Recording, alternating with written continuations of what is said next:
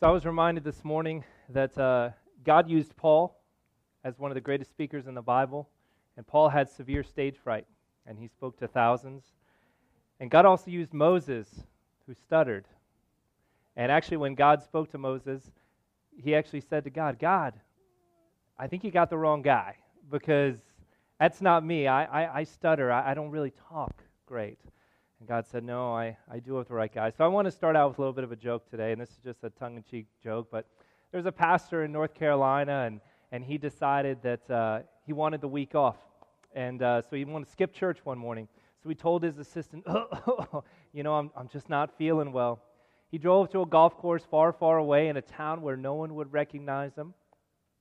And he tees off on the first hole. It's a 450 yard par four, a real long hole.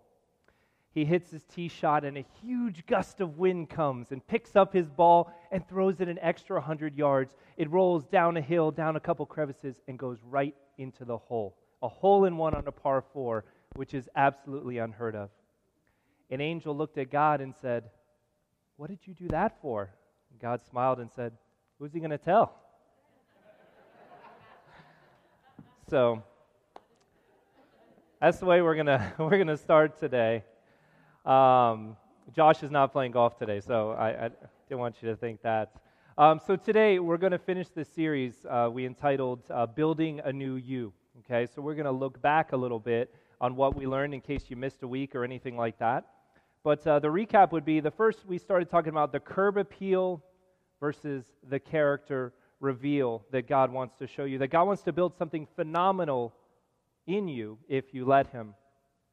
Then we talked about the foundation, how the heart is important, and the seven components of the heart being cheerful, wise. Anyone else name any others? Noble, great one. Loving, pure, God filled, undivided, all beautiful things. Then we talked about the brain, right?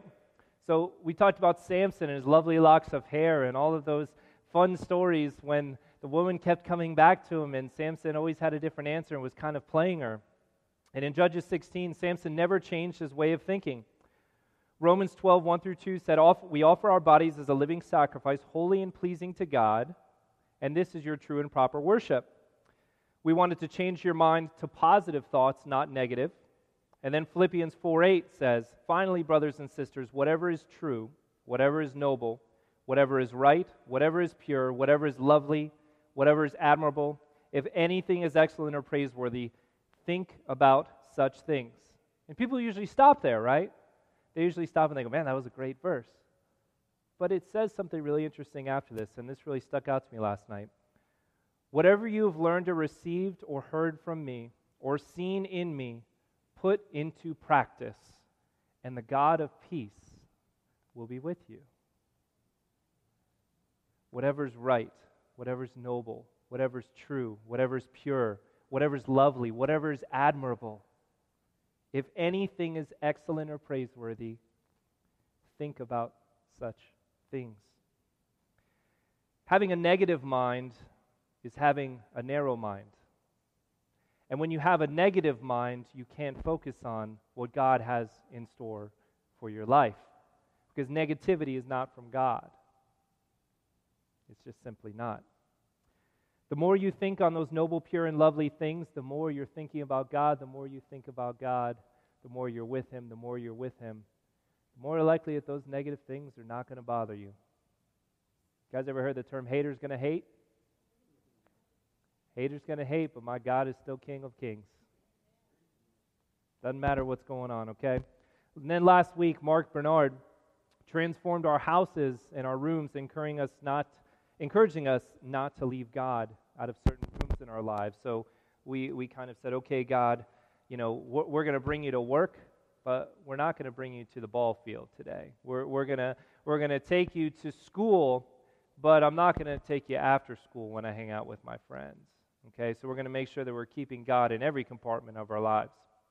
So that's going to move us to today, which is our final piece. And today we're going to talk about the eyes, the hands, and the feet. Okay, so your eyes are what you focus on. Okay, so every single day we look at things and our eyes are what we focus on. There's 48 verses in the Bible that talk about our eyes and how important they are. Proverbs 4:25 says, "Look straight ahead and fix your eyes on what lies before you." It doesn't say keep looking behind you. It doesn't say kind of creep off to the side a little bit and make sure. It says, no, no, no. Keep your eyes straight ahead and fix your eyes on what lies before you. The Bible talks about our eyes a lot. In fact, some of it is pretty brutal. In Matthew 5:29 it says, "If your right eye causes you to stumble, gouge it out and throw it away. It's better for you to lose one part of your body than for your whole body to be thrown into hell. The importance of our eyes, right? It, it, it's the windows to our soul. It's everything that we see, it's everything we are. My son Levi is two and a half years old, and for those of you guys who've met him or seen him, ever since he was one years old, I put him to bed every night, and when I put him to bed after he drinks his milk, he has a fun little game. He likes to sit up right in my face, and he points out all my, my body parts. He goes, nose, eyes, and, and being a little boy, he doesn't understand boundaries and that things hurt. So he goes nose and he touches nose, and then eyes. I mean, literally, it's just gouging, you know, pew, pew, pew, right into the eyeballs. And for a year straight, I'm like, buddy, you, you can't. And like, so when I say eyes, I like shut my eyes as hard as I can to attempt not to get them poked out of my head. But think about it as, as Christians, we kind of treat our eyesight the same way we don't realize how fragile it is, and we bring in things that we shouldn't see. We let in sin that, that we shouldn't see in our eyes soak in through them. And we fill it with things that aren't pleasing to God, and it blinds us, right? How many things every day my mom, when I was a little boy, used to always say, garbage in, garbage out, right? Scott, if you watch a garbage TV show, you're going to spit out garbage things, right? It's the same, same true with our eyes. Hebrews 12, 1 through 2 says, Therefore, since we are surrounded by such a great cloud of witnesses, let us throw off everything that hinders and the sin that so easily entangles. And let us run with perseverance the race marked out for us, fixing our eyes on Jesus, the author and perfecter of our faith. Therefore, we're surrounded by all these things. Let us throw off anything that may hinder us and entangle us. I heard a really interesting scenario and, and, an interesting analogy the other day, and someone said, You know, we all have sin in our lives, right? None of us are perfect, right? And, and you can think of that one thing that maybe you've struggled with in your life. And we say, You know what? It, it's just one little thing. You ever, you ever read the book Gulliver's Travelers? Some of you younger guys may have read that recently. But in Gulliver's Travel, he wakes up one day and he's a giant in this land of little people.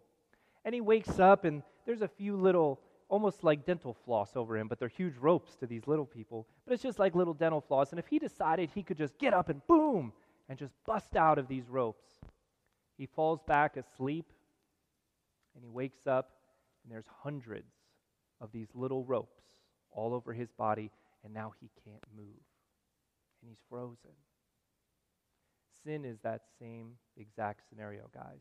It just takes one little sin to enter into our lives, and we look at it, we go, it's just one little sin. It's just one little sin. It's not a big deal.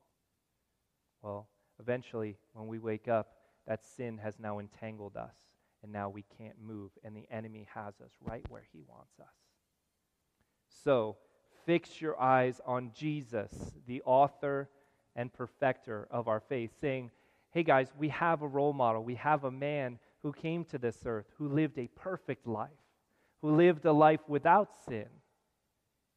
And he's the example that we're to follow. Matthew 6:22 says, "The eye is the lamp of the body.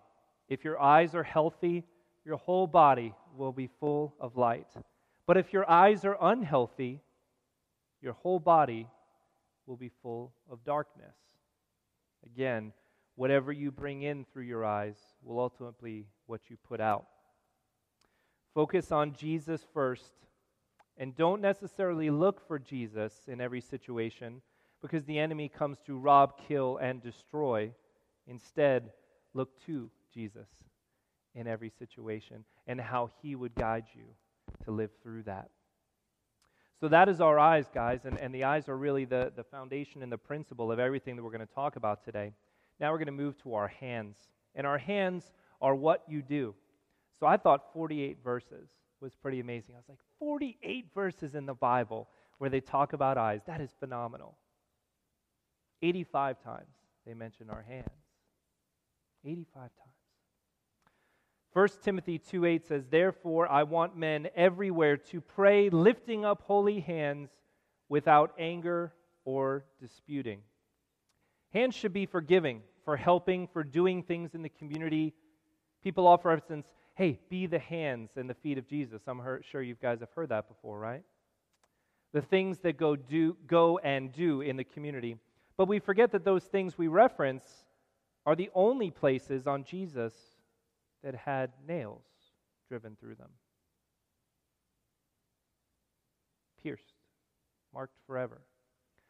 I, they, they say hands, right? But for those of you who know, Jesus is, didn't have nails through his hands because the cartilage and the bones in your hands couldn't support your body weight. So if they were to crucify you through your hands, you would literally fall off and it would rip through your hands.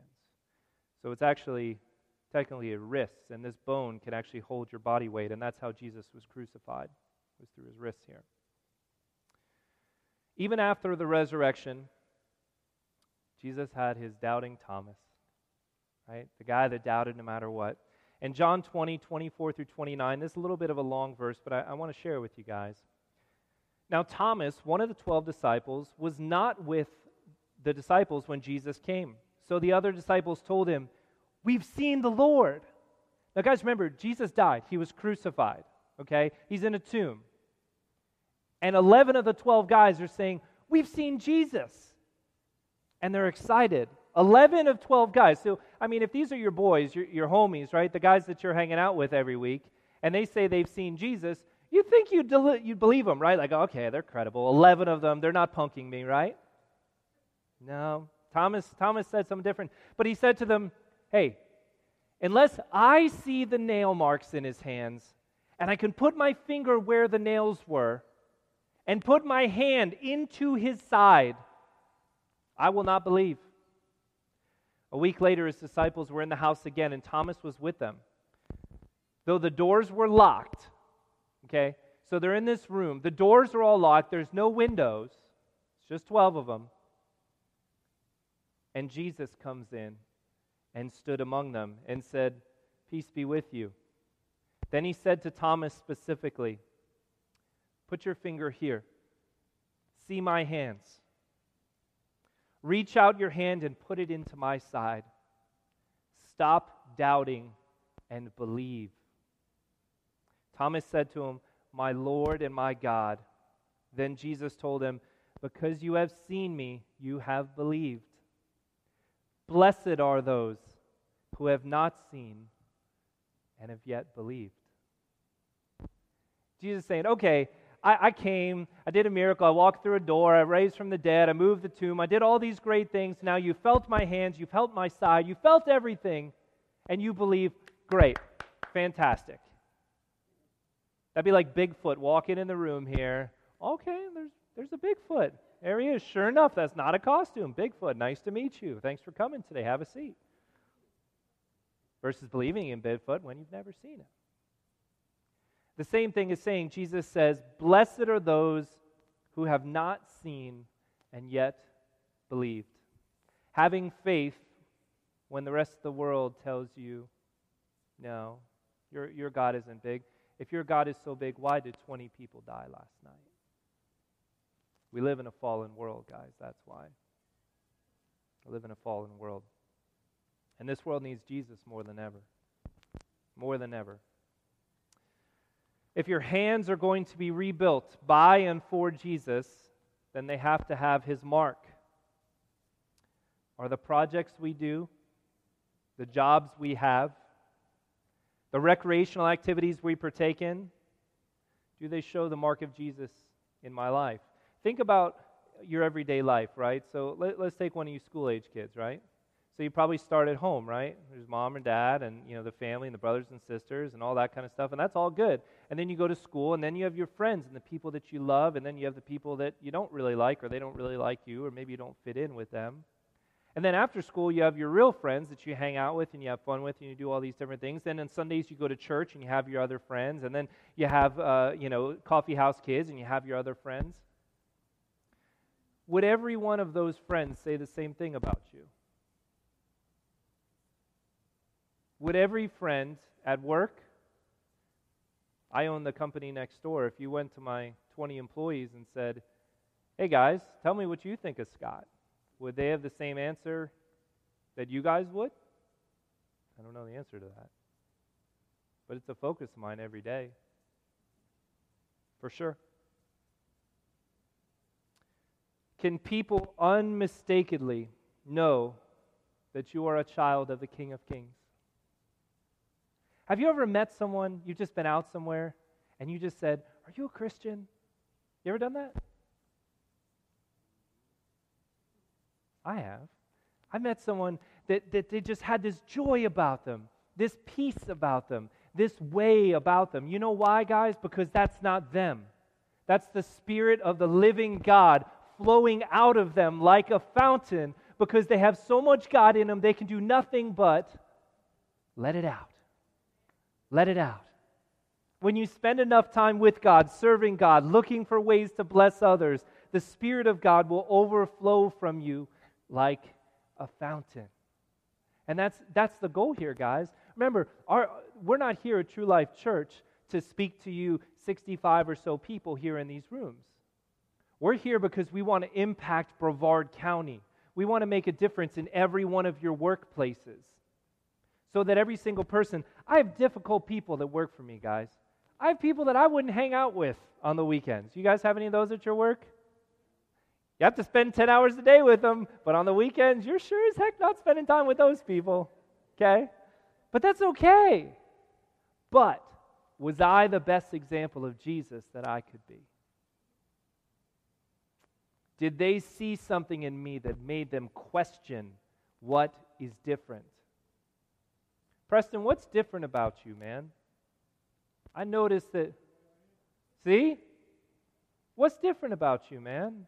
You, you're never really complaining. You're always happy. You're a hard worker. You do your thing. You're always doing the right thing. You're not going and partying and doing these crazy things. What's different about you, Preston? Amen. Jesus. That's the beginning of a conversation, guys. And when you live your life in a way that honors and glorifies God, and you try to seek Him in every single decision you make, people are going to start to ask questions. And that's all it takes. That's that little mustard seed. That's that little thing that it takes to start a conversation, to talk to someone about Jesus. Finally, we're going to talk about our feet today. And the Bible had 48 times talking about feet as well. We're going to talk to Romans 10 14 through 15. Said, How then can they call on the one they have not believed in? And how can they believe in the one of whom they have not heard?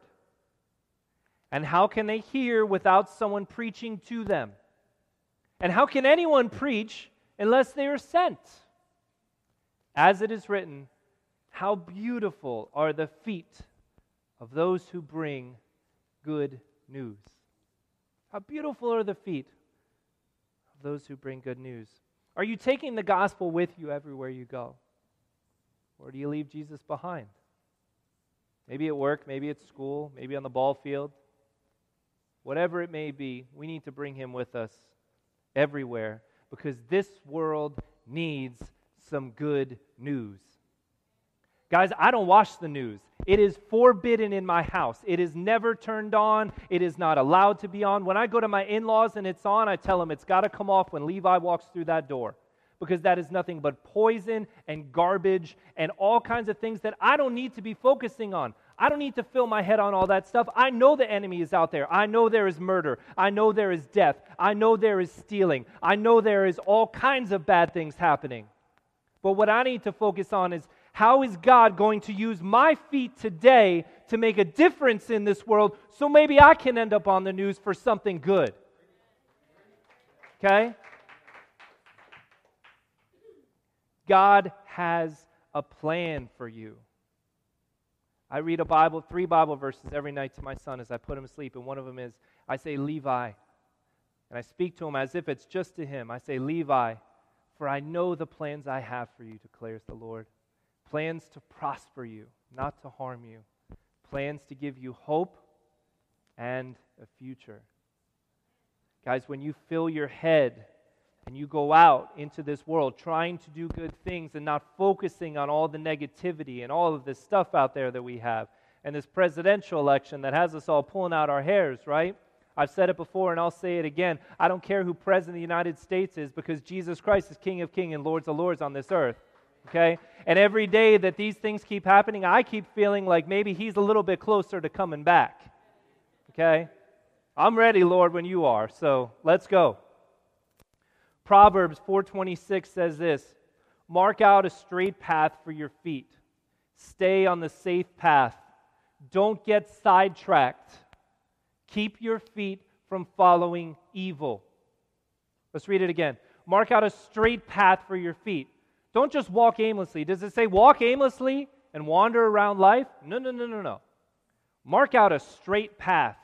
Guys, do you know two weeks ago when Josh came and did that vision statement for our church and told us where we're going and what our mission is and, and where God has put in his heart that this church is going? That was the best week True Life Church has ever had. Period. The best week. Because we're putting a path in front of us. We're not saying, we're going to survive, guys. Oh, we got enough money for 58 more weeks. Woo! We're going to, so, oh, no, we're going to go help this guy over here. No, no, no. We're putting a straight path. Straight path, guys. True Life Church has a path. Does your life have a path? Do you guys have a path for your walk with Jesus? Do you have a plan when you go to work? My plan is today to get Judy. I want to bless Judy. Judy is miserable. She is always negative. She's the one lady I see her walking, I'm like, oh, don't look at her. Right? Judy's that one lady. I want to love on Judy today. I heard Judy loves Krispy Kreme. I'm going to go pick up a dozen just for her. Do you have a, a path? Or are we wandering into work every day? Okay, God, use me how you're going to use me. God says it pretty clear. Mark out a path for your feet. Stay on the safe path. Don't get sidetracked. You know, I'm most guilty of, I don't know if when you guys arrive at work, but when I arrive at work, my worst habit that I do is I open up email. Oh, Lord, help me. I open up email, and now I got 50 emails waiting for me. And what I had a path for that day. I had meetings set, and I was doing big things. And now what am I doing? I'm playing firefighter. I got to respond to this email real quick. Okay, I got to respond to this email real quick, right? And my path got completely destroyed, and I got sidetracked. Don't get sidetracked. Keep your feet from following evil. John 13, 1 through 17, is where Jesus washes the feet of his disciples. Guys, let me say that again. Jesus Christ, the King of Kings, the Lord of Lords, got on his hands and knees and washed the dirty, disgusting feet. Remember, they didn't have shoes back then, they didn't have boots, right? They had sandals that probably were falling apart and dirt roads everywhere. He got on his hands and knees and he washed each of their feet before dinner. An act of humility that transcends time and understanding. Think about that. What's the significance of Jesus doing this? Well, imagine, like I said, the filthy roads of Palestine, right? These filthy dirt roads, and, and they're just on them 24 7. They didn't have hot water on demand showers, right? They didn't, they didn't have work boots. They didn't have, you know, cars that they could drive. They didn't even have horses. They're, they're just kind of walking everywhere they went. Okay? Their feet were filthy, guys. Jesus rose from the table. They're all sitting there, And typically, what would happen is the lowliest servant in the house would come and before dinner wash everyone's feet. So they're all sitting around talking, get ready for dinner. The food's coming out, and Jesus stands up. He rises from the table and he began to wash their feet, a job that was done by the lowliest of servants. This blew my mind, guys. Jesus didn't come as king and conqueror, but as the suffering servant. As revealed in Matthew 20 28, for he came not to be served, but to serve, and to give his life as a ransom for many. The King of Kings, the Lord of Lords, God's only Son, came to this earth to be a servant, to die on a cross for you and for your sins and for my sins. After washing all the disciples' feet, Jesus told them, I've given you an example that you should do as I have done to you. And that's in John 13, 15. So after Jesus washes all of his disciples' feet, he goes, All right, guys, now you've seen it. He knows what's about to come. But I want you guys to go and do as I've done to you. And he's talking to each and every one of us, guys. Every day, how can we be the hands and feet of Jesus? How can we serve others? How can we love on the unlovable? You guys are lovable people. You guys are easy to love on. You guys are easy to say, So good to see you. Awesome. How's life? But think of that person in your life that's a lot a bit unlovable, who's difficult to be around, who you don't want to do sweet things for. How do we serve that person? Think of the 12 men and what some of them did to Jesus. Few of them were the reason he ended up on a cross right? Some words they said, basically narking on him. Jesus still said, No, no, no, I'm here to serve you, I'm here to love you. As Jesus' followers, we are to emulate him, serving one another in lowliness of heart and mind, seeking to build each other up in humility and love seeking to build each other up in humility and love. I'm going to close here, guys, with this. If you're going to let God build a new you, you have to let Him do it from the ground up. It has to start with the foundation, it has to go to your heart, it has to be in your head and your brain. And now we know that has to be through our eyes, through our hands, through our feet. You have to have all components to live a life that will honor and glorify Jesus Christ. 1 Corinthians 10:31 says, "So whatever you eat or drink or whatever you do, do it all for the glory of God." Let's close in a word of prayer. Dear Jesus, we thank you for coming to this earth for dying for us, for our sins when we weren't worthy of anything that you did here on earth, Lord, you still did it. And we thank you for that. For anyone in this room who may not have a relationship with Jesus Christ, knowing him is as easy as saying this prayer in your heart. Dear Jesus, I thank you for dying on a cross for my sins. You are King of kings and Lord of lords and I want to follow you all the days of my life. I accept you as my personal Lord and Savior, and I thank you for dying on a cross for my sins. Come into my heart, Lord. Forgive me of my sins. That I can never forgive myself. Please, God, forgive me of my sins.